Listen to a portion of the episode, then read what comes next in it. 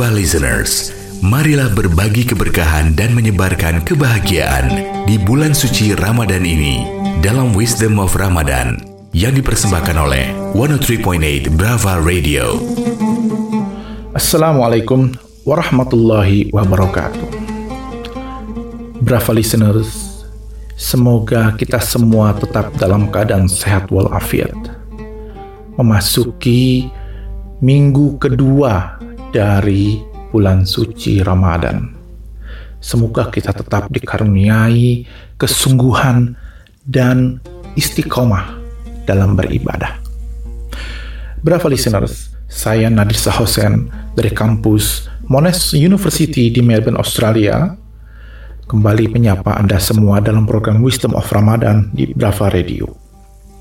Kita lanjutkan bincang-bincang kita mengenai akhlak dalam konteks membangkitkan rasa optimisme menghadapi berbagai ujian kehidupan. Kali ini saya ingin mengutip penjelasan dari kitab Usfuriyah, sebuah kitab yang berisikan mengenai hikmah dari hadis-hadis sahih pilihan yang dikarang oleh Syekh Muhammad bin Abi Bakar Al-Usfuri. Tema obrolan kita hari ini adalah mengenai rahmat Allah. Ujian yang paling berat sebetulnya bukan ketika kita mendapat berbagai musibah atau cobaan. Tetapi ujian yang paling berat itu adalah ketika kita menghadapi musibah atau cobaan, lantas kita berputus asa dari rahmat Allah.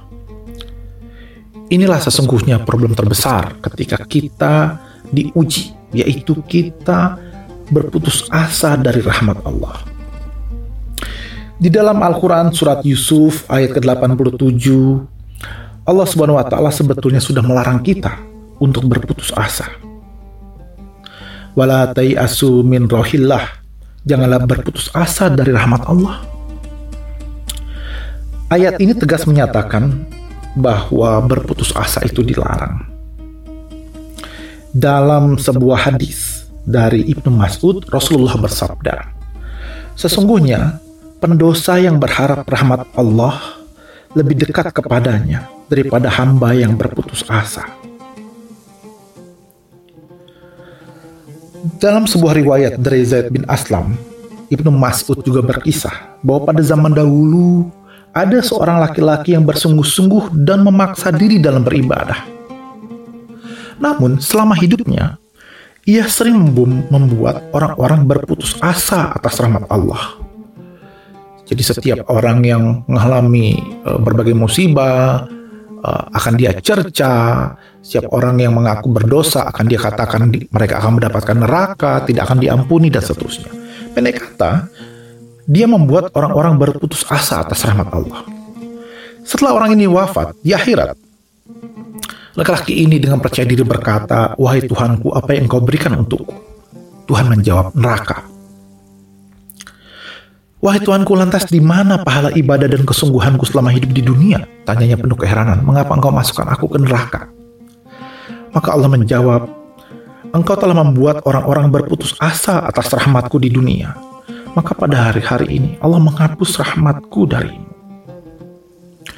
Sayyidina Ali radhiyallahu anhu pernah juga memberikan nasihat kepada seorang yang berputus asa karena dosa-dosanya berputus asa itu lebih besar dosanya daripada dosa-dosa amalan masa lalu. Sebab Rasul pernah bersabda, Allah akan menghidupkan orang-orang yang berputus asa atas rahmatnya di hari kiamat kelak dengan wajah-wajah yang diselimuti kehitaman. Dan warna kehitaman di wajah mereka mendominasi warna putih yang ada di wajah mereka. Allah berkata, lihatlah wajah-wajah yang berputus asa terhadap rahmat Tuhan.